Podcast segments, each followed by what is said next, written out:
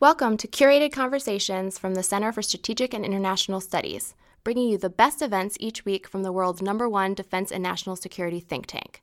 To explore the hundreds of events we host each year, visit us at csis.org.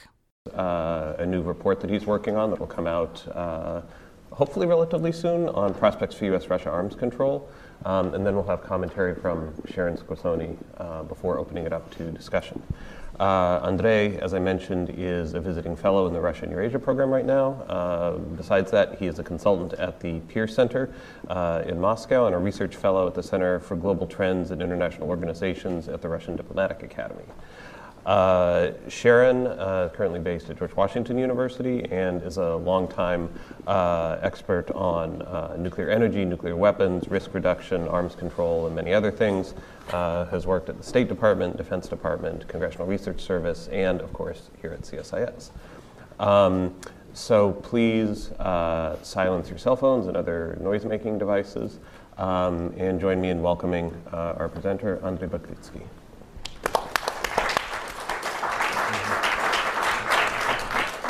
Thank you, Jeff. Um, I understand that probably a lot of you would be much more interested in discussing the latest um, shifts in the Russian government, not the future of arms control, but uh, that was completely um, unexpected. So I'll stick to the arms control. We'll another event. Yeah, we can just interesting things happening in Russia. Uh, I would like to start with thanking uh, CSIS Russia and Eurasia program, Jeff, uh, Roxana, who's in the back, um, for making this event possible. I'm also grateful to Sharon to agreeing to discuss my ideas.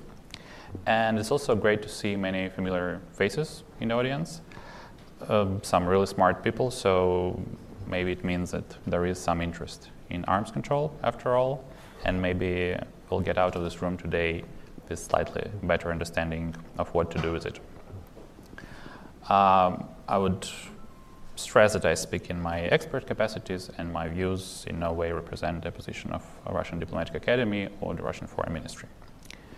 So, our topic today is uh, the prospects for US Russian arms control and what could future US Russian arms control look like. It's obviously a huge topic, and uh, I'll try to squeeze it uh, in around 20 minutes, so I'll try to be brief and I'll touch on four main issues. First, where we are now and what are the most pressing issues at hand. What could multilateral arms control look like? Um, what could bilateral arms control look like in the future? And what will we do if we don't have any formal arms control treaties, which is also a possibility. So, the first thing we have to understand, and I guess a lot of the majority of people would agree with me that arms control is essentially a form of managing military competition.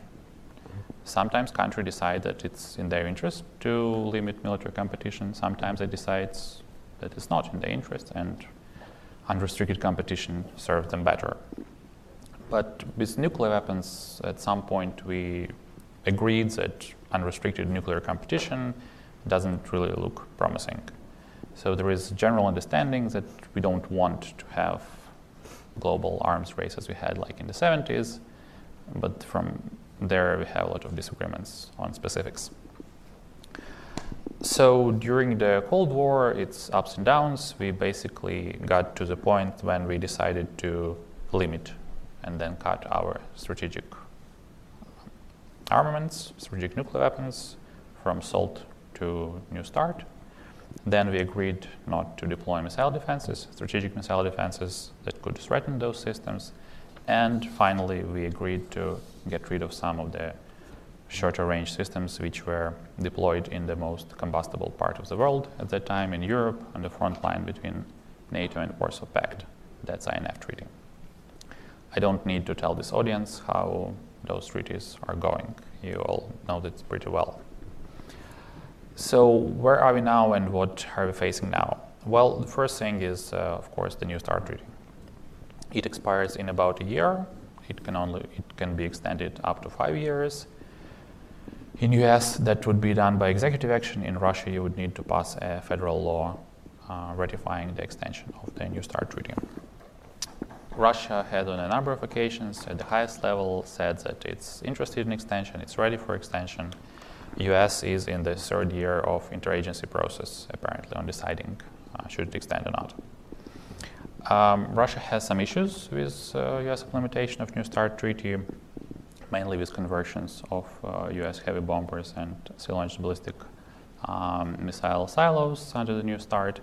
However, last year President Putin said that Russia is ready for a clear extension, clean extension, and um, we can discuss those issues in bilateral consultative commission. So there is no problem there. Uh, U.S. has also risen some issues of um, technical nature. I will not be going into them for brevity. You can ask me in Q&A if you want. Uh, the one visible issue that U.S. has with New START treaty is the accounting of new Russian strategic systems. As you know, on March 1, 2018, in his uh, address to Federal Assembly, uh, President Putin announced five new strategic systems: a heavy ICBM, a boost glide vehicle, a hypersonic uh, launched ballistic missile, air-launched ballistic missile, uh, a nuclear intercontinental torpedo, and an um, nuclear-powered cruise missile. So U.S. officials insist that those should be covered under the New START, and uh, U.S. Secretary of Defense Mark Esper went even further, saying that if there's going to be an extension of New START, then we need to make sure we include all of those weapons that Russia is pursuing. Well, Russia had already agreed that Avangard, the boost glide system, is covered on the, New START. Uh, it was recently demonstrated to US inspectors. Um, the heavy ICBM, the Sarmat, once it will become prototype, and then ICBM, it will be also covered by New START. Uh, Russian position is that two other systems, the um, cruise missile and the torpedo, are not um, new kinds of strategic offensive arms in the treaty because you would need to amend the treaty to have this, which would need ratification, which is pretty much a non-starter at the moment. Um, however, both, both systems are at early stages of development, which means they'll probably not be deployed uh, in the time frame of New START. So we might as not as well worry about them. The last one, Kinzhal, the hypersonic uh, air-launched ballistic missile, um, doesn't fall under the definition of uh, strategic arms because of the range. Uh, it's mounted on um, MiG-31 aircraft. It's too short uh, distance to, to be strategic weapons. It cannot hit targets in continental U.S. Uh, so to wrap it up, uh, decision to extend New START is almost entirely political at the moment. Uh, there are no issues with implementation of the treaty that would preclude it. Russia has made a decision, and I can tell you there have been different opinions inside the Russian government about this thing.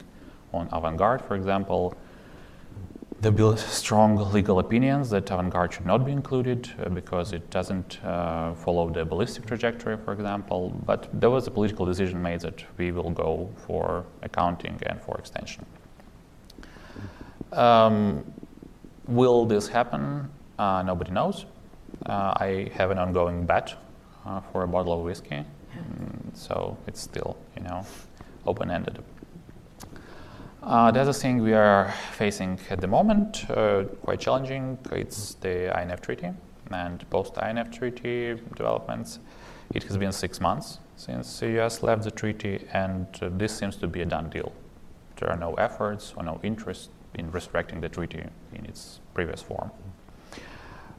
However, this doesn't mean that the situation we are in now is uh, really sustainable.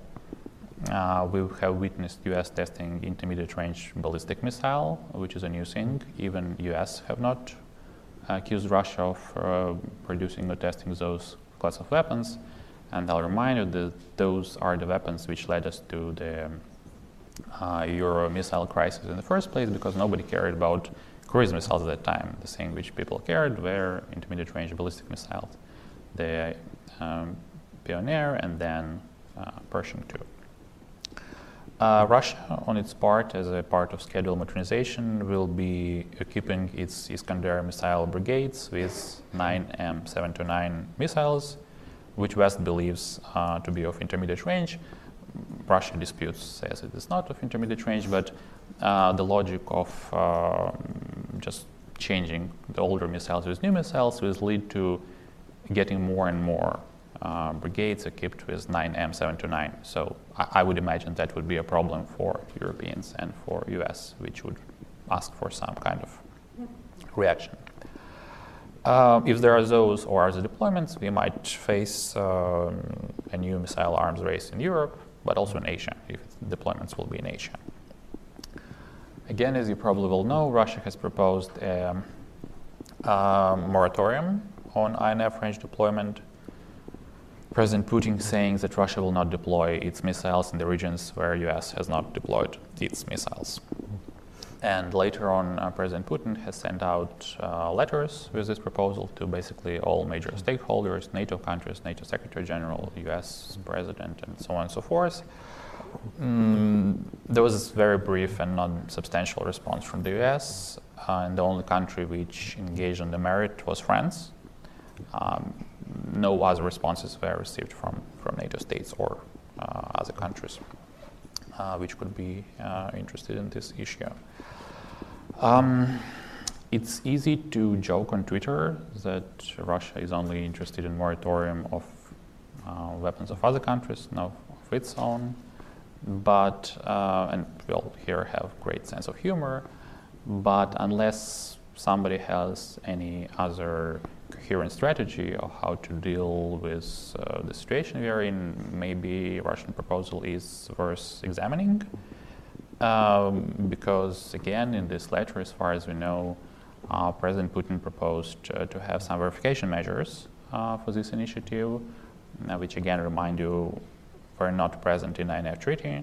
Uh, they expired in 2001, and that could be a starting point for some negotiations. Um, I would say that Russia has been acting with restraint uh, Russia has not answered to U.S. cruise missile test in August and then ballistic missile test. And uh, frankly, it would be quite easy for Russia to put Kalibr on a truck and launch it from the truck just to show, at least to its population, or to send a message or to do anything. Nothing was done. There was no Russian response. So maybe uh, this should be also interpreted as a reason to uh, start talking. Because w- once you start testing something, when Russia tests its uh, IRBM and starts deploying those, it might be um, we might be in worse conditions for uh, talks.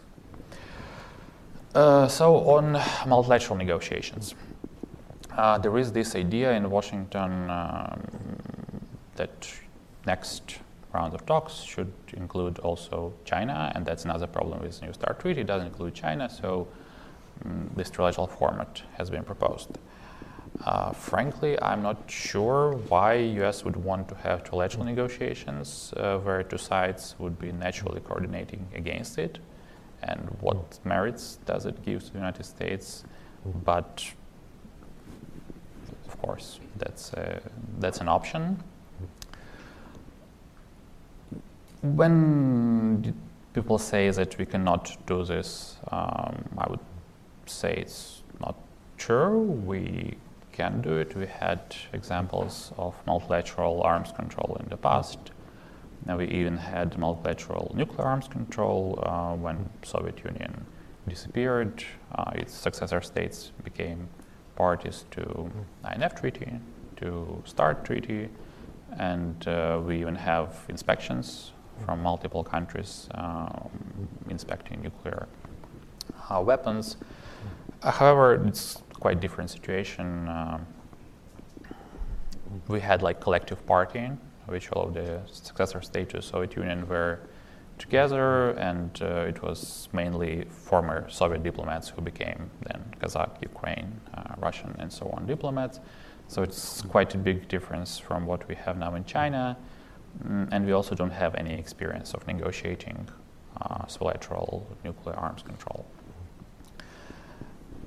China has on multiple occasions stated that uh, it's not interested in any way in engaging in those kind of negotiations. Mm, we haven't seen any coherent US proposal also on this. Um, issue. We've heard that might one might be coming early this year. At least that's what uh, U.S. officials have been saying. It would be much more interesting to discuss the substance than just discuss it in abstract. But from I was hearing from my um, Chinese colleagues, they would be saying like, look, we haven't seen any proposals how you account our nuclear weapons, for example, under New START rules, because under New START rules, China has zero deployed nuclear weapons. They do not deploy warheads, apparently, on their um, delivery systems, which means that, that there's no issue for control and so on and so forth. Um, frankly, I would say Russia is not interested in nuclear strategic arms control with China for a lot of reasons. Uh, one of them would be that uh, where we do care about arms control with China, we already have it. And there is example of uh, conventional arms control with China, where we limit number of troops we both have during uh, along our border uh, and we have inspections there, we have verification mechanism, exchange of information. So basically, Russia does what it believes it needs to do. And it obviously doesn't uh, feel the need to have strategic arms control with China. Relations between the countries are quite good at the moment, and even if they change, I don't think that strategic nuclear weapons would be the biggest threat. Uh, probably non strategic nuclear weapons would be much more uh, important in this context. Um, as I said, Russia would, is not really interested, it wouldn't be against uh, this approach.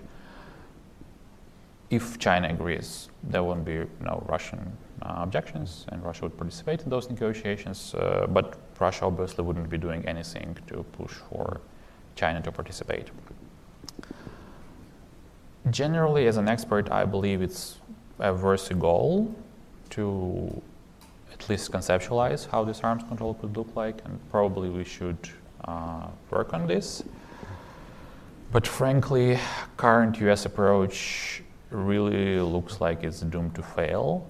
And if it fails, the whole idea of trilateral arms control could be buried uh, beneath it. So maybe if we have this one shot, maybe we shouldn't just, you know, use it um, like this. Maybe we should go in prepared and maybe we should be doing something about it. I have some ideas on that, but I will not be going into details. Um, okay, so new bilateral negotiations. What would be on the table if we continue moving forward? Because both countries have said they want a number of things uh, which are currently not in the existing New START treaty. Uh, well, U.S. Um, has concerns with Russian non-strategic nuclear weapons, about the disparity in numbers of those weapons. It dates basically to 1990s, early 1990s. Uh, interestingly, before that, the issue was reversed. It was Soviet Union who was concerned with U.S. non-strategic nuclear weapons in Europe, and uh, U.S. was mainly concerned with other things. So the resolution of uh, advice and consent to ratification of New START tasked administration to start negotiating with Russia on tactical nuclear weapons. Uh, that never happened. Uh, and uh, Secretary of Defense uh, Mark Esper, in his advanced policy questions before his nomination, uh, said that he believed it was time to bring all of the Russian nuclear arsenal into next treaty. Russia was never happy about that approach. Um, lower house of Russian parliament um, issued a statement uh, accompanying the ratification of New START, which basically said that a lot of other issues should be dealt with, but specifically one thing it was uh, naming was U.S. tactical nuclear weapons in Europe. And uh, Russian Foreign Minister Sergei Lavrov, speaking at the Conference on Disarmament, said the first step to solve this issue of tactical nuclear weapons should be withdrawal of tactical nuclear weapons to the territory of the possessor state and dismantlement of the infrastructure for deployment abroad. So if US would want to raise this issue, then this would be a counter uh, proposal from the Russian side. Generally, we never had experience with dealing with uh, tactical nuclear weapons arms control. Um, in 1997, uh, Boris Yeltsin and uh, Bill Clinton agreed that in the context of START 3 negotiations, the experts will look in some of the options for tactical nuclear weapons arms control Uh, however, proper STARTs renegotiations never started, so it never happened. If we would want to discuss those issues, we'll have to do much work on everything, starting from definitions and terminology and uh, figuring out how you control not deployed warheads, which the majority of tactical nuclear weapons are. And the delivery systems for all of them will be dual capable, so you couldn't just you know cut the delivery systems. Um, so in, in this sense, this is like a very distant goal, and maybe we would be starting with something like verification of absence of tactical nuclear weapons in specific regions or areas which at least you can verify. Um, second thing I already mentioned are new Russian strategic systems. Uh, as I said, two of them are already accounted under the new START. Um, those which are not accounted, of course, could be the um, could be discussed in the future negotiations. Uh, President Putin, his 2018 NBC interview said that uh, in the context that the number of delivery vehicles and the number of warheads they, the new weapons, can or will carry should, of course, be included in grand total. Uh, there is a good case to be made that at least some of the new Russian systems were developed with possibility of being used as bargaining chips in future negotiations. Uh, because this whole Putin speech on March 1st was generally the military part of it was an invitation uh, for the arms control dialogue with the US and um, Poseidon and Burevestnik, the torpedo and the cruise missile, with very high technical complexity, long and sometimes tragic R&D cycle, a lot of open questions about how you integrate there in Russian military thinking or war fighting uh, they seem the best candidates for, for this, for being traded away. Um, and we also have seen previously Russian uh, weapon systems shelved when the conditions changed, be it uh, Barguzin, rail mobile system, or RS-24, RS-26, sorry, um, uh, light ICBM. But if this indeed is the case, and those would be on the table for uh, negotiations, uh, since both systems were specifically designed to defeat missile defenses, you might expect that Russia would want cuts in missile defenses if, if those systems will be traded away. Uh, another thing which people have been talking about a lot in, in DC, not in the current administration, uh, but mostly on the Democratic side, are further cuts. Uh, further cuts in numbers of strategic deployed systems. In 2013, um, Barack Obama proposed cutting another third of uh, Russian US arsenals. It didn't get a very um, positive response from Moscow, partly because relations were really deterior- deteriorating between the countries, partly because further cuts would just exacerbate all existing problems like ABM, like precision guided conventional missiles, and so on and so forth, because obviously the less weapons you have, uh, the more you will care for their survivability. And if US missile defenses obviously cannot absorb 1,500 Russian missiles, can they absorb 1,000? Can they absorb 500, 300? Each time you go down, those questions are getting more and more prominence. Um, however, mm, with new Russian missile systems specifically tasked activating uh, US missile defenses and uh, with increase in Russian strategic uh, conventional capabilities. Maybe there is more opening uh, for this now. And in 2018, President Putin said that um, we are ready to continue this dialogue, uh, we can agree on reduction or retaining current terms. Uh, however, today, when we're acquiring weapons that can easily breach all anti ballistic missile systems, we no longer consider the reduction uh, of ballistic missiles and warheads to be highly critical in the sense that Russia wouldn't be that much against it. Um, the question obviously will be what exactly US is going to be cutting and proposing to Russia. Again, as far as we can understand, US mainly talks about cutting its uh, land-based, silo-based ICBMs, which would not be most interesting for Russia, frankly, to be cut. Um, Russia would obviously be much more interested in cutting uh, US um, ballistic missile submarines. Um, previously, Russia also said that uh, future cuts uh, are impossible without uh, participation of uh, France and um, UK. Um, so that would also be an issue, though previously US has never agreed to include its allies. Also, I can't imagine any new cuts uh, before there is some sort of solution to INF range systems in um, Europe and Asia. Uh, because, uh, again, if we have intermediate range systems, US uh, intermediate range system deployed in Europe, especially IRBMs, that would be a big problem for Russian uh, nuclear forces, command and control. Um, for Russia, all systems that US puts in uh, Europe are basically strategic systems because they can hit Russian national territory, unlike Russian tactical systems for the US. so if we don't have any some kind of solution to INF range systems um, problem, I don't see any possibility for cuts. What would Russia want uh, in any future negotiations if they go uh, beyond what we have now? Uh, well, uh, ballistic missile defenses, obviously. It doesn't mean that Russia would want to get back to the ABM treaty. Well, Russia might want to get to the ABM treaty, but obviously that's not possible anymore. Um, from what I understand, uh, Russia is not super um,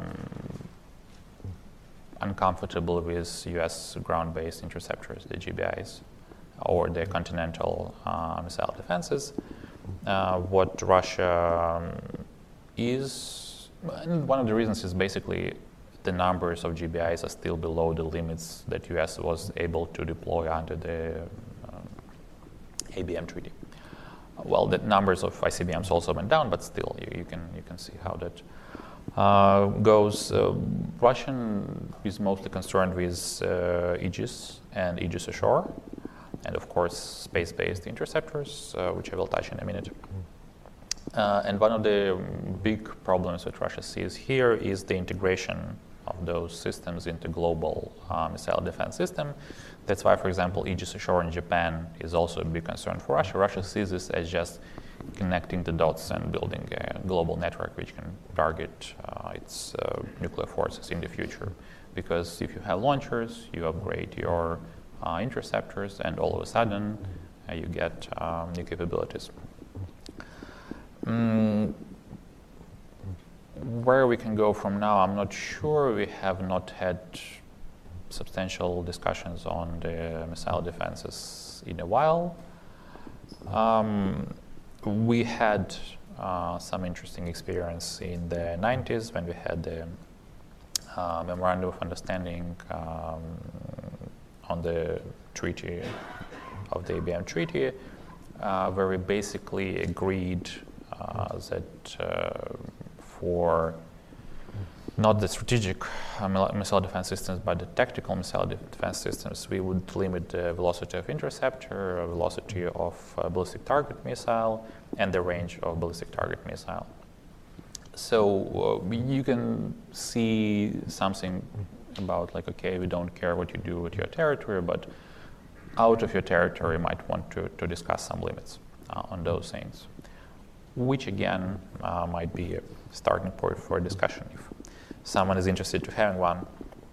Um, ABM actually, if you remember, had a review, uh, treaty reviews every five years when um, the countries come together to discuss how it went. So if we could reach such an agreement and say like, okay, so those are the missile threats at the moment, uh, what kind of interceptors you would need against the PRK missiles, for example, and you limit it to that, in five years we can meet again and look if the situation changed, maybe we can reconsider and uh, have different limits. But that again is just a proposal. Another thing which Russia is uh, pretty much concerned with is space. Um, well, placing weapons into outer space will threaten Russian satellites. Uh, ABM in space is a huge uh, issue for Russia because it's one of the most probably feasible ways of uh, creating real working missile defense. And then space attack, uh, land uh, weapons, sp- space land attack weapons are also an issue, uh, though much less of an issue because they were not banned under, they're still not banned under any agreement, uh, but nobody has ever put them out there, which means it probably is not a great idea uh, to put them there. Um, unlike the ABM, which Russia was, you know, spending a lot of time and capital trying to US, not let US uh, leave the ABM treaty and develop and deploy the space-based missile defense. Uh, we have Russian-Chinese proposal of a treaty prohibiting the placement of weapons in space and uh, threat or use of force against outer space objects. Um, it's still on the Conference of Disarmament, which means it's just you know hibernated because nothing happens at Conference of Disarmament. Um, I would say it's a feature, not a bug. Um, Russia understands that U.S. is not interested, and it doesn't make sense to have this treaty without the United States. So in that sense, it could as well just stay at the Conference of Disarmament. It doesn't make sense to have like separate conference to pass a treaty and then it'll just uh, do nothing. Um, one of the things U.S. would probably want uh, in the, this sense uh, would be uh, something on ASAT, anti-satellite weapons. Um, but Russia never said uh, those are, you know, banned from discussion. Um, there was a statement, for example, uh, by, a while ago uh, in '92 by Boris Yeltsin, who said, like, let's uh, destroy all these ASAT weapons we have and then have an agreement prohibiting them from the future, uh, which US wasn't really that interested at that point of time. Um, so there is, you know, possibility discussion here as well. Uh, so it just was quite briefly and uh, to get an impression of things we could be um, talking about. It's obviously really complicated, and again, it's obviously that we would not have time to negotiate any of this in the time which is left uh, by the end of um, New START treaty. So the logical option coming from here would be that we need to extend a New START, and then we would be better off engaging in all of those other issues. And then to close us up, um, just briefly again about uh, what do we do if we don't have uh, New START left, if it expires in February 2021. Well, uh, first of all, we would not have any nuclear arms control agreement uh, between Russia and the United States since, uh, for the first time since 1972. Um, it doesn't mean we never had those in betweens. Uh, for example, when SALT 1 expired or when START 1 expired. Uh, but um, at that time, we had other things like ABM or something. At least we had something. This would be the last uh, piece holding us together. Um, I would um, do a shout out to a great report uh, by CNA, uh, Nuclear Arms Control Without a Treaty, uh, which Vince Manzo edited, which looked a lot of the, a lot of those things in depth and how we deal with uh, the situation. Uh, but general and uh, briefly, what we would like to do if this happens, we would like to um, come up with joint understanding that we would still want to have some limitations on our uh, nuclear forces, and we are not interested in all-out nuclear weapons race. Uh, we can produce a joint statement that the parties will be complying with New START limits until there is a new treaty, and there were examples of those uh, in the 70s and then in, in uh, 2000s. Mm, we would be very smart to start negotiating a new treaty immediately uh, because those take time. And uh, we should be negotiating a treaty even if we don't believe that it's currently feasible uh, to enter into force. Uh, even if the people would say, look, Congress would not ratify arms control treaty under current conditions, that might be very well so, but even if you have a signed treaty, it gives you a lot of um, opportunities. Uh, we, as I said, did not have any, we're not supposed to have any information exchanges um, when the START 1 expired and New START has not yet entered into force.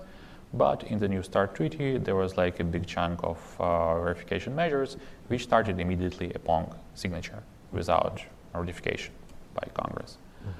so you, you, can actually squeeze a lot of uh, existing instruments if you have them and if you want to. Um, if there is any understanding, at least, of what we want to get out of this new treaty, it maybe sh- should be a good idea to come up with um, um, initial understanding, like in a statement, presidential statement, as we actually also used to do before. And also, there was a number of um, standalone agreements, political agreements, which are now part of the New START Treaty, but which were signed independently in 88 and 89. Uh, it's agreement on notification of launches of ICBMs and SLBMs, and agreement on notification of major strategic exercises, which would supposedly continue after the um, New START expires. So reconfirming them would be uh, crucial, and continue using them would be crucial. Um, I would also say that probably this second part about verification information exchange will not be possible without agreement on limits. There is a strong um, idea in Russian expert circles, and I, as far as I understand, Russian government that you do not verify with, like you, you need to have an something you are verifying if you don't have any limits and you're just exchanging information about your nuclear forces, it, it's, it's not a verification. It's not actually bringing you that much because it's just like. Uh, and again, um, mm, Russia sees uh, transparency in a lot of things as uh, something it gives away, uh, and it's, it sees it as an asymmetry. Russia can get much more information from the West than the West can get from Russia from the open sources. So in that sense, giving out transparency without getting something back uh, is not really worth it. And uh, you can see this example in some of the conventional arms control agreements in Europe and in some initiatives like IP and IPNDV, for example, um, where Russia just doesn't believe that those things are uh, very important per se if we do agree on some limitations and we continue doing it political wise, we can actually have a lot of things. We can create new things. We can even have inspections without legally binding treaties. We have examples in Vienna document, for example. Um, we have already seen uh, Russia attempting to work through non-legally binding measures uh, on the INF range systems moratorium, for example, which would include a verification. It wouldn't be a treaty, but it would have some verification. We don't know which, but still it was proposed. Uh, and um, there are also other ways of managing competition, for example, mutual restraint. As you said, there is nothing prohibiting parties putting weapons into space, but there are no weapons into space. Because probably if someone did put them up there, then next day there'll be some other putting them there. So it's all possible, but it's all very makeshift. And uh, formal arms control treaties are much better because they're much stable, much more stable, uh, and uh, in the absence of formal uh, instruments, uh, lack of trust will be, which is huge, by the way, between our countries, in case someone haven't noticed, uh, will be impacting this process even further. So uh, just to wrap this up uh, very briefly, I guess I over, uh, oh yeah, I overdone my time. We really need negotiations between US and Russia on arms control. We have a huge and mounting number of issues to discuss. We do not have place to do this. We have strategic stability dialogue, uh, which happens twice a year.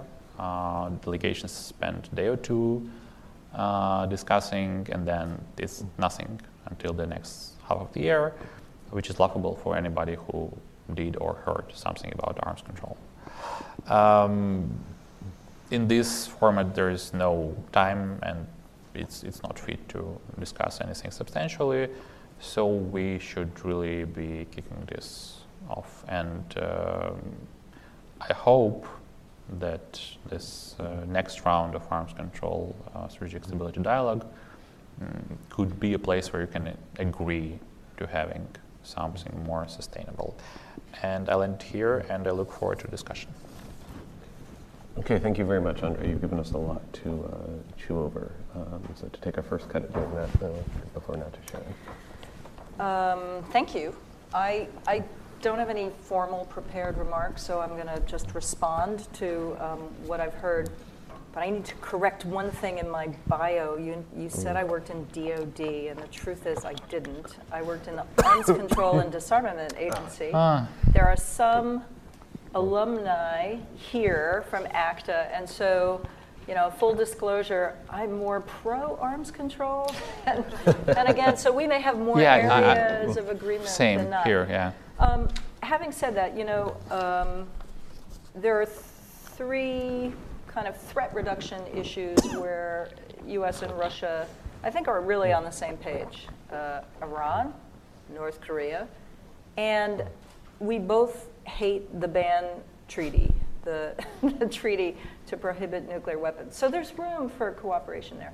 Um, I, I want to touch on three basic points. One is context, uh, second is incentives, and third is mechanisms. So, um, you know, when I look at arms control, and, and you um, expanded it to beyond nuclear, because I think US and Russia have, that there's just a full plate of um, things where we uh, should be talking.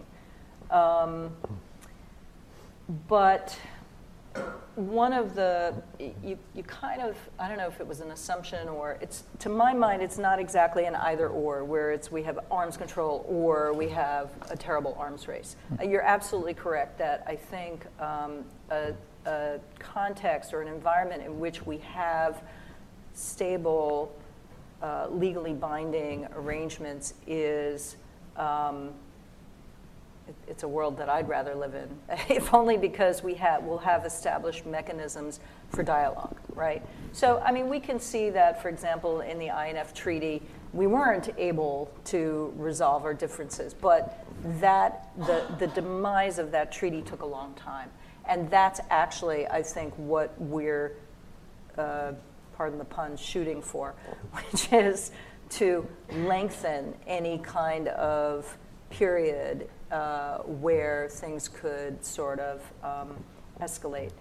Um, but the question is in a, in a post New START environment, whether it's 2021 or 2026, whether we extend it or not, you know, are there other things, uh, other arrangements, non legally binding mechanisms where we could lengthen the fuse? Um, I want to talk just in, within the, the, in the issue of context. Um, which country has more incentives for arms control at the present? It's hard for me to say. I'm not going to speak for the Trump administration. Um, it seems to me that um, there's a lot of noise uh, in the communications link right now, right? We're all sitting here in Washington. We understand what the political environment is, right? Uh, there's the Trump Putin relationship, which is quite opaque to many of us.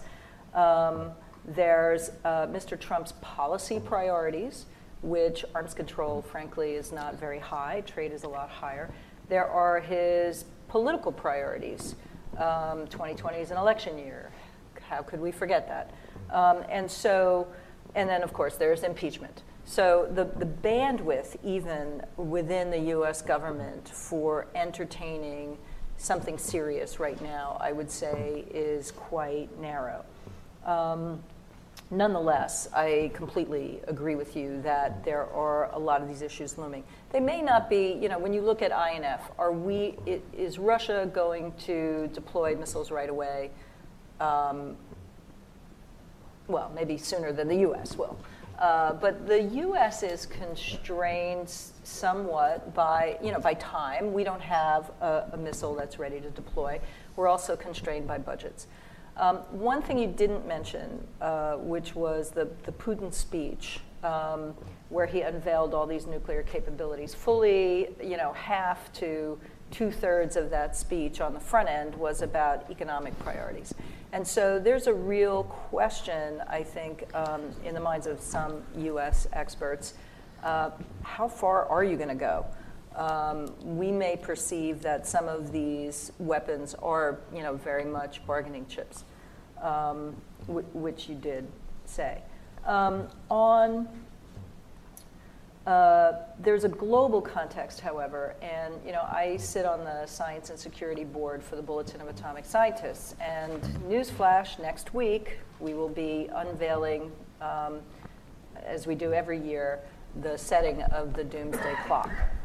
And U.S.-Russia relations and arms control, whether there is arms control or not, and I don't think I'm revealing anything secret here. It's a big component of of our discussions. Um, and so, you know, putting Mr. Trump's priorities aside and, and uh, Mr. Putin's, there's, uh, you know, given that we have 90 to 95 percent of the world's nuclear warheads, uh, there's kind of a global responsibility, I think, to, um, you know, at least try harder. Maybe those strategic stability talks should be a monthly thing uh, rather than twice a year. On the question of China, um, maybe some, we have a very expert audience here, and I'd like to hear your views. Whether this issue of trilateral arms control is uh, an excuse not to do anything or really genuine. Um, when we, uh, and, and full disclosure, we three are involved in a track two uh, discussion um, on strategic stability, and, and I've also done some with the Chinese, and the tenor of the discussions is quite different. Um, even though the US looks at both, you know, now has a, a kind of, I don't know what you would call it, um, or the, a narrative that says we are in great power competition with both Russia and China. Well, Russia and China are vastly different countries with vastly different capabilities, whether you look at nuclear weapons or economic um, potential. And the gist of the conversations with the Russians is quite different than with the Chinese, at least in my experience. For the Russians, it's kind of like, well, we no longer have this kind of ideological conflict. What are, what are we doing here? You know, are, we, we should be working a little harder to reduce the, the threats. And with the Chinese, it's uh, a very different conversation. It is not so much about threat reduction. There is not a long established kind of dialogue. And so, one of the questions I have is, you know, for arms control, this is very much in Russia's interest, even from a psychological perspective, because we, you have been engaged, uh, or Russia and the US have been engaged in this kind of superpower uh, dialogue over many, many years to reduce these risks that we invented.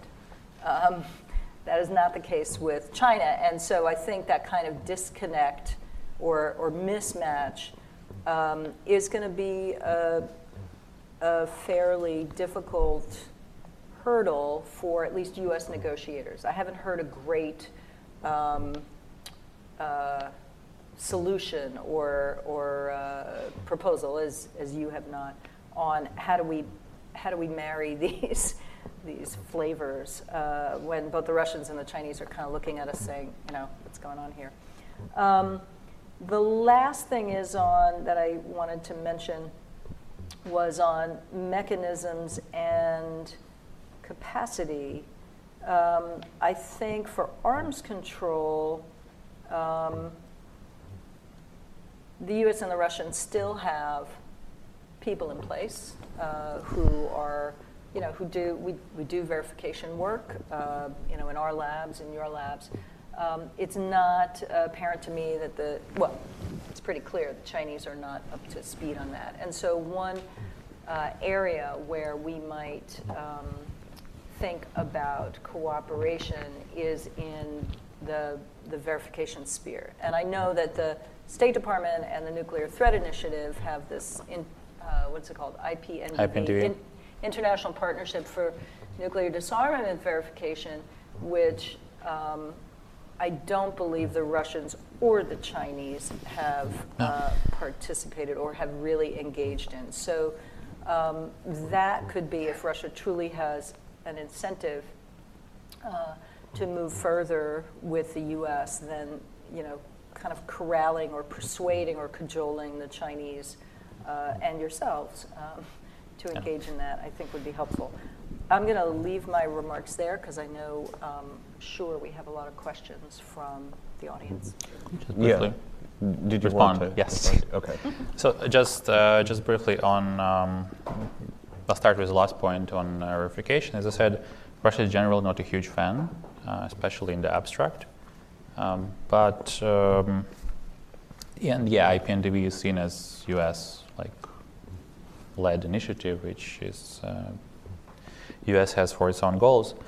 Uh, what I thought could be interesting is that if you're not uh, trying to push China in this trilateral arms control, which they're not going into anyway, before that became popular, uh, there was a lot of talk about how we engage China, how we teach them how we do arms control because they don't have experience, they don't have people, they don't have knowledge. Uh, so maybe a more interesting thing would be, let's say, can we organize something like IPNDV, but uh, US and Russia for China, show them how we do inspections, maybe bring them to a mock uh, place and show them how we inspect each other, how we check the warheads, how we check uh, that no information is leaked in the process. Uh, that would probably make a bigger, because like IPNDV is basically when we're going to do um, future total nuclear disarmament, that will be a very important instrument in how you um, move on with that. Um, I'm not sure I see uh, total nuclear disarmament anytime soon. If anything, we might find ourselves is in increasing nuclear arsenals if we don't uh, solve some of those issues. So maybe that would be more uh, interesting for China, for Russia, and for the United States. Frankly, uh, when you say who benefits the most from nuclear arms control, I mean it's a, very complicated question because uh, the governments and the states are not unitary actors, and uh, there are people in the United States who believe that the U.S. greatly benefits from uh, nuclear arms control. People at DoD, uh, people at states, so on and so forth. And there are people in Moscow who really don't like arms control, who think that you shouldn't do anything like this with, with the US. They're in the expert community. Uh, they, there was this um, uh, report by Professor Karaganov from High School of Economics, uh, widely discussed in the West because it was translated into English, and that's the only way people like find out there are some discussions in Russia. Uh, but also in the governmental level, as I said, there was a big discussion in uh, Russian government. big was discussion in Russian government. Should you exhibit Avangard? And people who are saying you should not. It's not covered. This is our new system. This is our Trump uh, card. Uh, no pun intended. And mm, like we shouldn't. But other people say no, no, no. We should do this. Hmm, I, yeah, I, I got to this point about internal politics and living in DC for the last couple of months. I, yeah, I can see there are some issues with internal politics, but like those things, like politics changes. Had we been talking in the first Reagan, uh, you know, term, and we got the information he was reelected, he would say like, "It's we're all gonna die. There's gonna be a war. There's no chance there's gonna be any arms control." But you know, people change, politics change, and doing some groundwork, at least discussing what we should be talking about and maybe finding approaches for what we uh, should be solving uh, a good thing to have when and if the uh, politics changes. Okay. Um, I've got questions, but we have about half an hour and we have uh, a large and pretty distinguished audience in here, so I'm going to let them ask the questions. Uh, please wait for me to acknowledge you. Uh, we have microphones that should be going around, so um, wait until you have a microphone, and then when you get the microphone, please use it to ask a question uh, that is something that ends in a question mark, uh, and be brief in doing it. So, okay, sir, right here. Oh, and please identify yourself. Uh, Michael Gordon, Wall Street Journal. I have a very specific question about the Russian position. Um, for some time, the uh, Russian Federation was had its own concerns about a new start and had to do with conversion Yep. procedures. And the assertion was that the procedures for converting Trident missile tubes and B-52H bombers, they couldn't find cruise missiles, that these were not irreversible, that w- and they were inadequate. And Ryabkov talked about this. It was a big issue in the BCC. Um, there was a Russian paper that was presented on Capitol Hill, um, which was um, became known. Um, is the Russian side now? I don't hear this much about this issue anymore. Is the Russian side prepared to put aside this dispute over conversion in order to get New Start extension, which seems to be a higher priority now for Moscow? Uh, yeah, exactly. So uh, it was an issue, it still is an issue. Russia keeps raising it at the BCC, but uh, again, there was a political decision made in uh, Moscow that New Start is a higher priority and Russia is ready for clean extension uh, with no strings attached, and we'll continue discussing this issue in the like procedures permitted by the treaty. So again, uh, maybe that's uh, a referral to who needs the new start extension more. But uh, yeah, that was um another point when Russia said, okay, we, we are going along. We agree with the extension. Okay, uh, back here. Greg Thielmann, Arms Control Association Board. During the 1980s, uh, Moscow was uh, obviously very concerned about the Pershing II ballistic missile, uh, exaggerating its range, actually uh, estimating it at 2,500 kilometers, but, but understanding that with its accuracy and German basing that it posed a, a, a strategic threat to the Soviet Union. And you mentioned that Russia still sees uh, a difference between a European deployed uh, INF system as having a strategic impact on, on Russia rather than the other way around. Does this mean that there is an opening for considering a ban on just the ballistic missile uh, capabilities, uh, that part of the uh, INF treaty, since uh, the U.S., only the U.S. Army seems to have this uh, several year vision of a three to 4,000 kilometer range uh, ballistic missile. And uh, the Russians don't seem to be eager to uh, deploy an IRBM system themselves. Right, it's a good question. Uh, and then again, how can it be formalized as a treaty, as an agreement, as an understanding, and as a part of moratorium? Like maybe we should have a moratorium on ballistic missiles. Only uh, when uh, President Putin announced Russia's step to respond to uh, U.S. withdrawal from the INF treaty, he mentioned two missiles. One was land-based Kalibr, which is cruise missile, and the other is new long-range hypersonic missile, which uh, subsequently was announced to be Zircon, which is another cruise missile. So both of those systems seem to be cruise missile, and Russia is not planning to deploy any uh, intermediate range ballistic missiles, though of course there's always this thing of RS-26 lurking in background, which was light uh, Russian ICBM, uh, which with some tweaking you can make, make a uh, intermediate range uh, ballistic missile, but no plans or no information on nothing on this um, issue. So I would say that it's something we should discuss. It's an interesting uh, idea, um, but yeah, totally. Ban on ballistic missiles. They are fast. The thing with cruise missiles is, you know, they, they fly like hours if you launch them from, from somewhere else. Ballistic missiles, if you deploy them in the Baltics, the time to get to St. Petersburg, for example, would be minutes. And that would actually um, leads you to fear about your, you know, security, but also for your capability to launch a retaliatory strike. If your command center is a hit in a matter of minutes and you don't have time to react, that, that's a problem for you.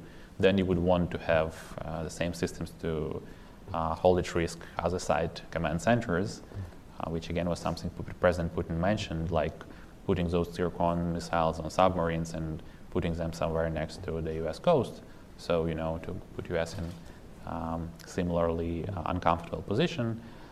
So frankly, I don't think we should be going that direction. We've already been there once. Uh, we didn't like it very much in the Euro missile crisis. So yeah, I would I would agree. Uh, Shay Physicians for Social Responsibility. Uh, could you discuss the uh, potential for resumption of official lab-to-lab talks and what role that could play within arms control? I don't know enough about uh, lab-to-lab talk to comments on those. As far as I remember, uh, lab-to-lab talks were frozen actually by the U.S. side after Ukraine. So uh, together with like Peaceful Nuclear Energy cooperation and things like that. So it would be again for the U.S. to unfreeze uh, those uh, negotiations. I would see Russia agreeing to them because Russia agrees to pretty much every possibility of contact with the United States nowadays. Not that it's helping, but still. Uh, so yeah, um, I'm not sure about what specific projects they could be working on. Uh, that's that's slightly out of my area of expertise. But you're right, we've been doing some work together, and uh, I'm not sure if labs are involved. They probably are uh, things like um, HEU to LEU on research reactors. Uh, modification that, that's something there is some something still ongoing between Russia and United States on that front but not really my area of expertise.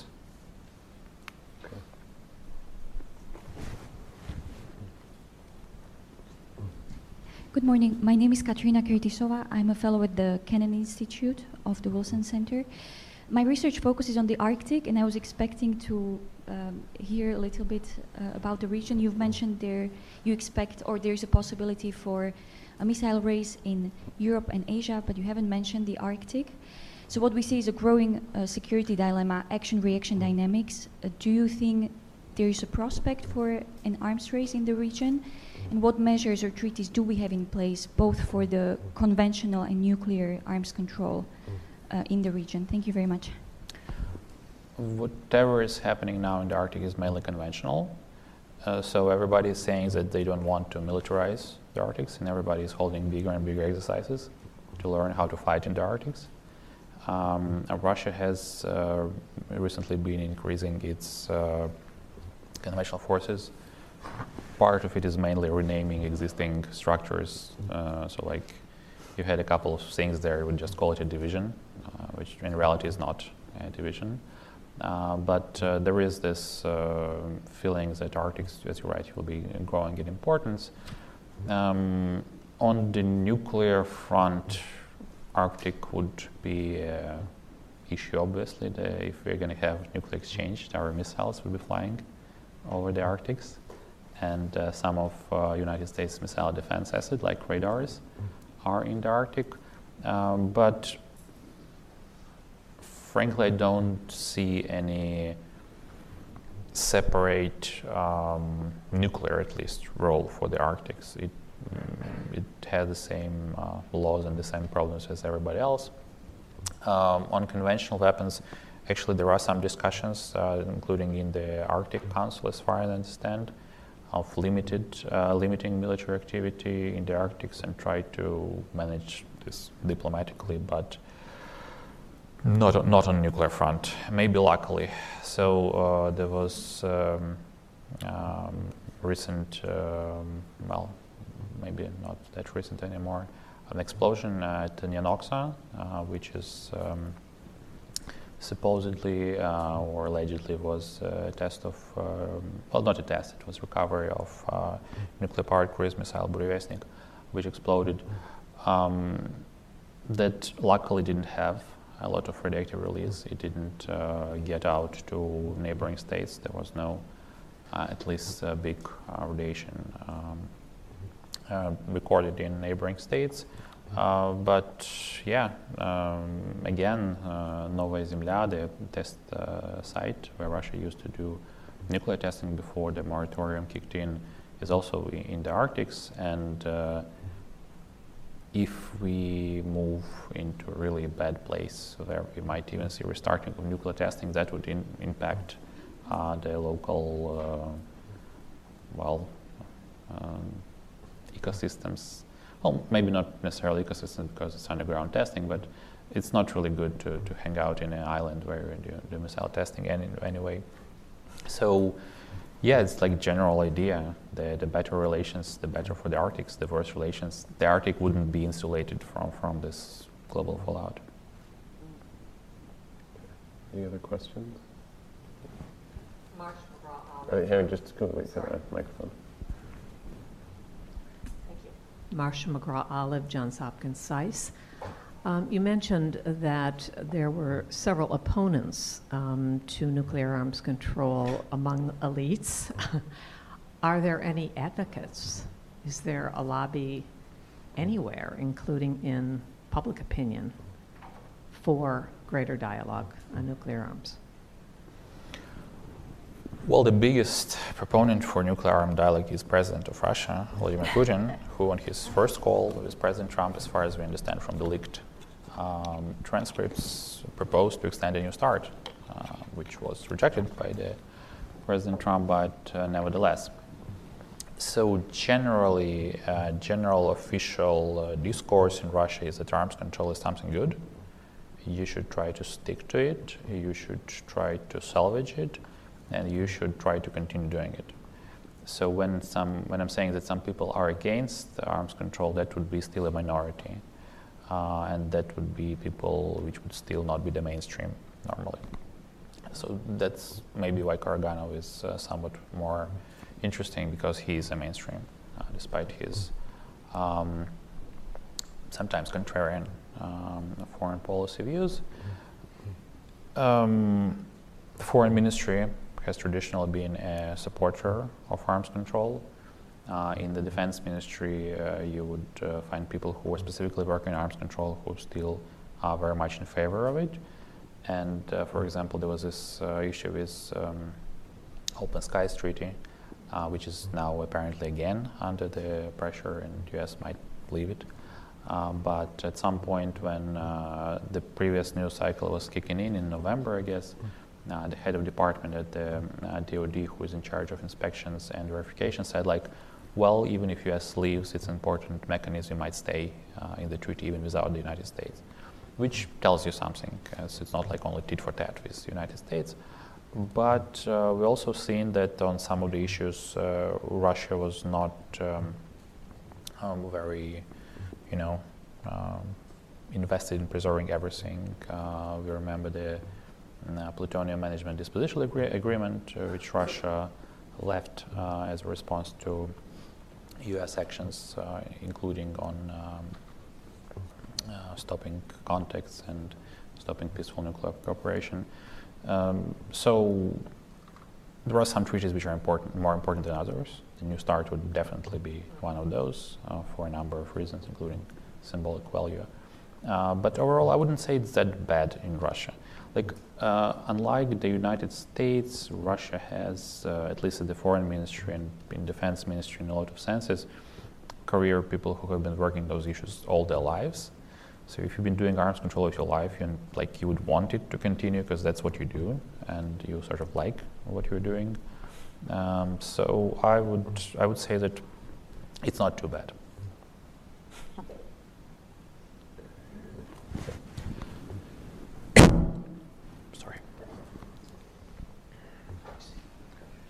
Hi, uh, my name is Alex Leibowitz, uh, formerly with the State Department.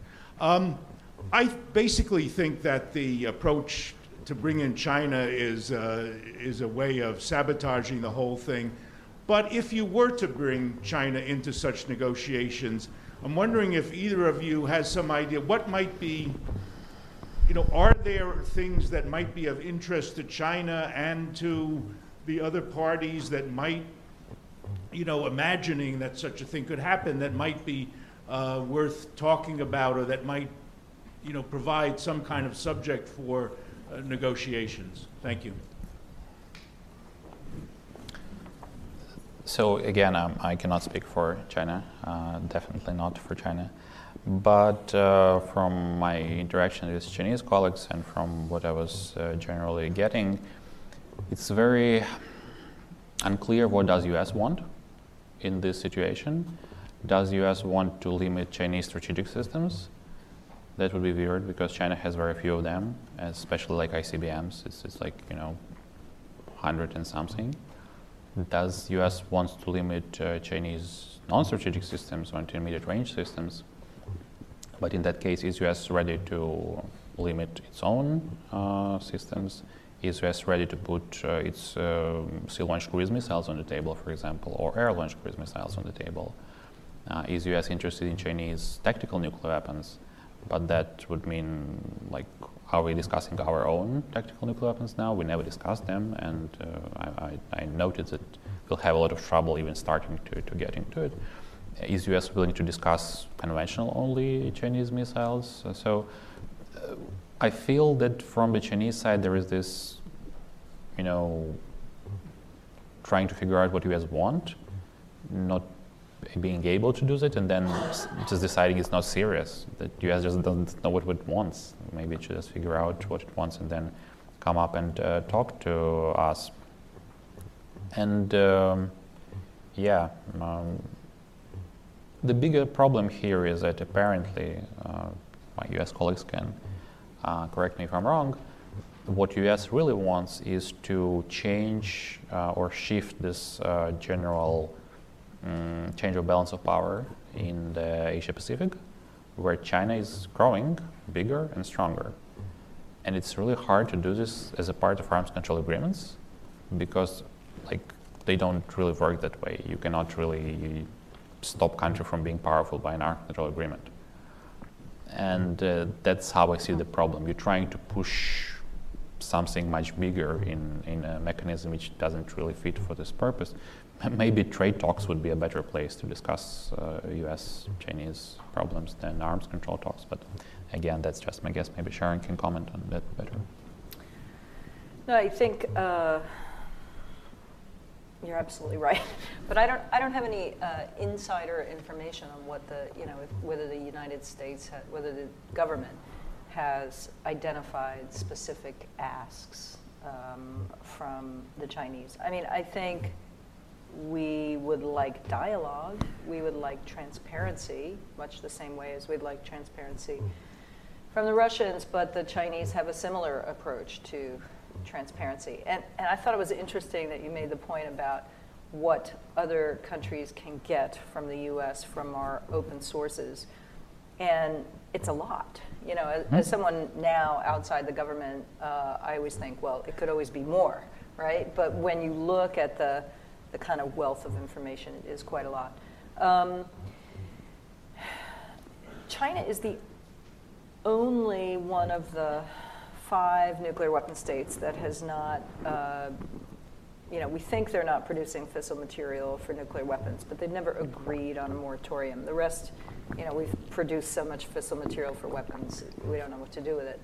Um, so, I mean, that could be a very tiny step uh, something that we'd ask for. And I think mostly we want a ceiling because um, what we are uh, maybe afraid of or perception is that, you know, as China um, thinks about using its considerable wealth to increase its nuclear forces, um, you know, if it sort of makes that decision to move beyond a, a minimal credible deterrent, then um, you know there's, there's nothing to, to hold them back from really ramping up. But I think you're absolutely right. It's uh, I think our you know we're kind of groping in the dark um, to somehow put some kind of constraints around a China that is is much more powerful, if not in the nuclear sphere, but definitely in the conventional sphere than it was in the past. Any other questions? Okay, I have a couple of things that I'd be interested in, in hearing your thoughts on since um, our audience seems to have tapped out. Um, so two really. One, Sharon raised the issue of the issues of Iran and North Korea. Um, and I was wondering if you could talk a little bit about the US and Russian approach to nonproliferation and counterproliferation. Um, to what extent there is still uh, cooperation around that issue, to what extent the US and Russia still share uh, a common vision around the nature of the proliferation challenge and about ways to, to deal with it. Um, of course, we know the U.S. having withdrawn from the, the JCPOA in Iran, their approaches on, on that narrow piece of the problem are different. But if you could talk about it maybe at a, at a broader level. And then the second thing I wanted to, to raise is the role of arms control dialogue in U.S. Russian relations writ large. Um, we were kind of joking uh, back in the green room before uh, about how arms control is no longer high politics in the United States. Um, that there was, uh, during the Cold War, kind of prestige uh, associated with it. This was seen as an existential issue. Um, it was at the top of the political agenda. Um, I think to a certain degree that remains true today in Russia because this is an area where Russia maintains a kind of, if not precise parity, then at least equal standing to the United States. Whereas in the United States, this issue is seen as one issue among many, um, not only in the, in the bilateral US Russia context, but more broadly. Arms control is just one uh, challenge that we face among many. And so, does that kind of lack of, of, parallelism in terms of the way that arms control is viewed in Washington and Moscow uh, create an obstacle to um, further dialogue, for ex- example, on a, on a post New START agreement? Uh, or is the fact that the U.S. just kind of you know, considers this one problem on the, in the entire universe of problems mean that um, there's, the U.S. is just not going to be as interested in this, in this problem going forward as Russia is going to be, regardless of political conjunctures in Washington. So, on the first question, do we still have joint approaches to um, um, non-proliferation? I mean, we have them in a sense that we all agree that we shouldn't really have much more or any more nuclear weapon states. We have more than enough.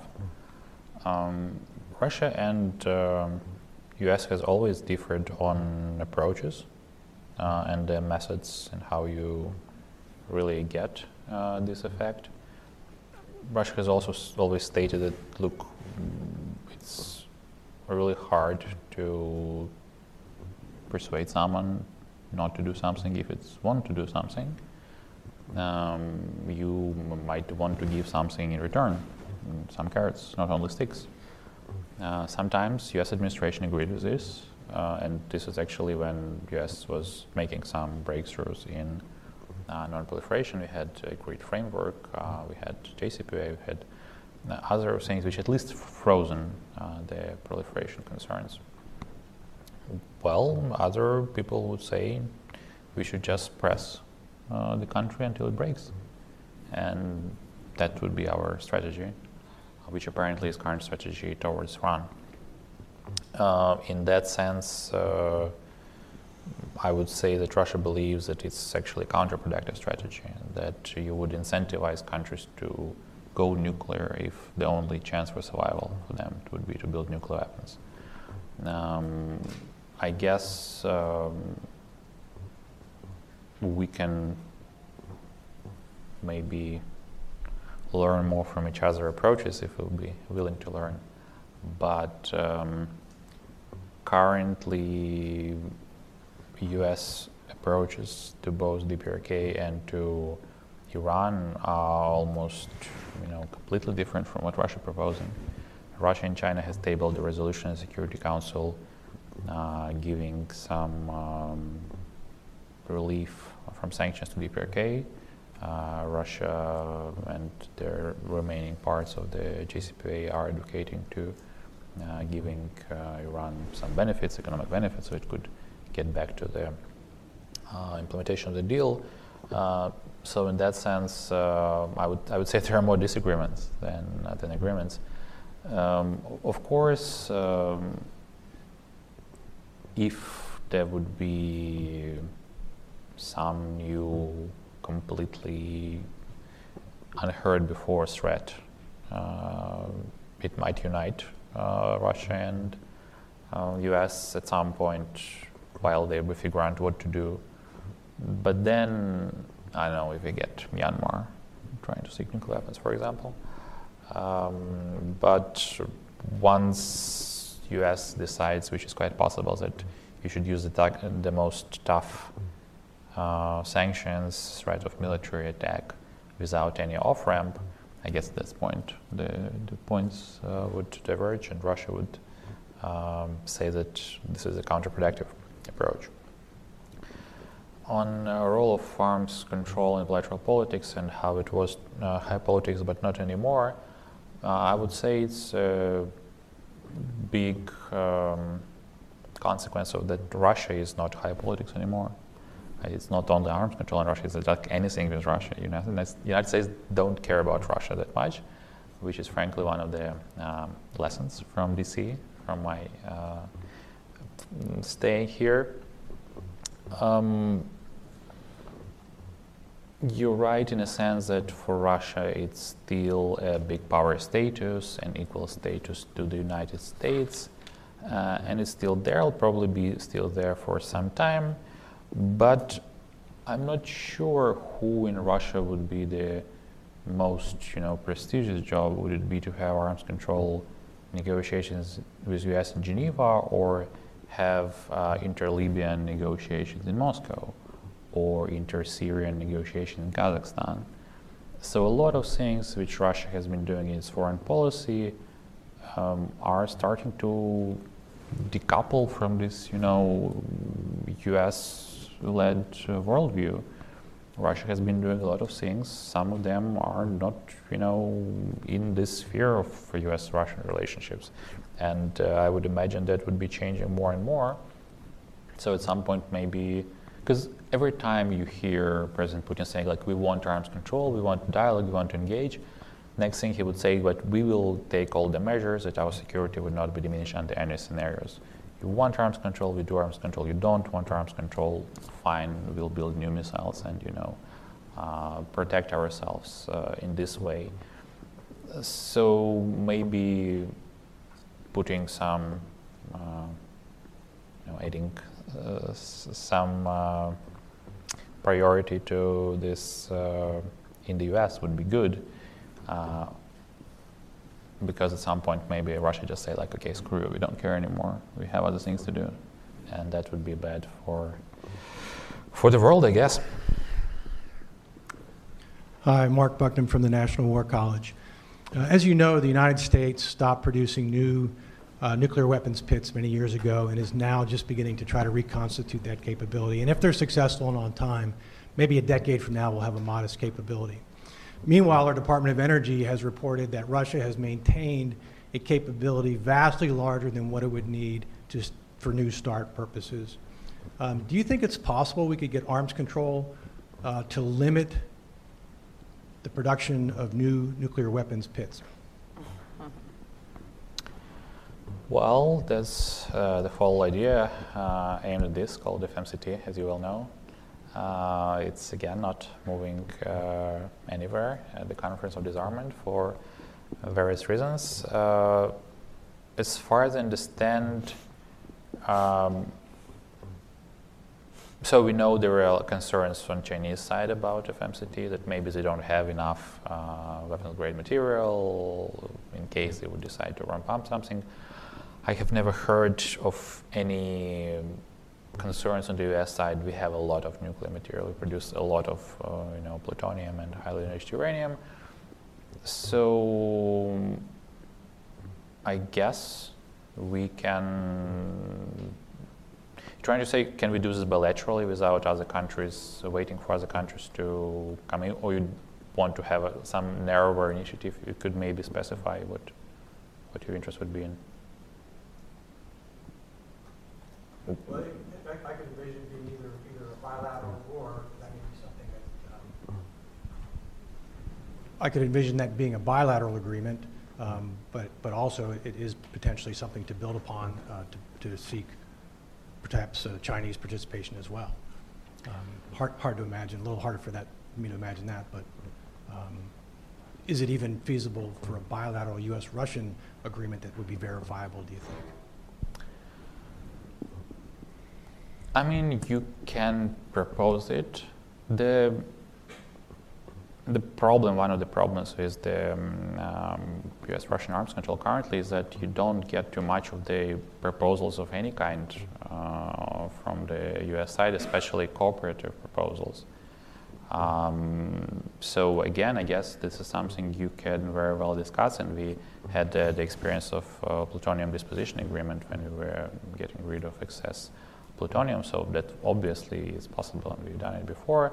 Um, I don't know the specifics, but again, I don't have any feeling in Russia that it needs, you know, to produce a lot of uh, nuclear weapon uh, cores or what have you.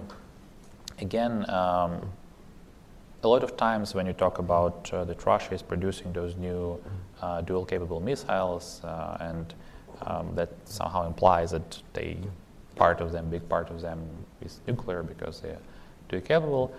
I would, I wouldn't think so. I would probably say that majority of them would be conventional. Uh, because uh, this is something you can actually use, and Russia has been shown to use them in Syria, for example, and in other places. Um, dual capability uh, is something which is a nice feature you add to your systems, and you can maybe become a little bit scarier. But it's not like all the Russian Kalibrs are equipped with, uh, you know, nuclear warheads, or all of uh, Russian, uh, you know, Ha-100 ones are nuclear uh, tipped. So um, I, I, don't see in principle uh, problems in discussing this. Then, of course, uh, how does it play into wider picture and how we can, you know, move this forward? But sure, why not? Can I ask you a follow-up question? When, when you talk about pit production, right? I mean, we're not talking necessarily about we're not talking about fissile material production. Okay. Talking about either you know refurbishing existing mm-hmm. warheads or maybe you know life extension that kind of thing. That is way way down the range in terms of the kinds of limits that we've done in arms control. Now, under a fissile material production cutoff treaty, there's been some talk, just talk, of saying, well, why don't we include tritium production in there? Because that would get at the you know, like eventually your warheads would become inoperable, right? Those that use tritium for boosting. Um, that would even be easier than I, I would think than pit production. Um, you could, you know, if we closed facilities, I mean, that's, it, it's a really interesting question, but I would think that would be really very intrusive. Um, and would the U.S., even if you could get the U.S. and Russia to agree, then would they do that outside of a, a more multilateral agreement, right? Because then you would really be just handcuffing yourselves. Um, yeah, it's, I guess, one path towards nuclear disarmament, a long, long, long, you know, glide path. Interesting. Okay, um, on that sort of speculative note, uh, I think we've sort of reached our time limit. So thank you all for uh, coming again this morning, and thanks to Andre and, and Sharon. Thanks for joining us for another curated conversation from CSIS. Tune in next week for more, and remember, you can explore all of our events online at csis.org.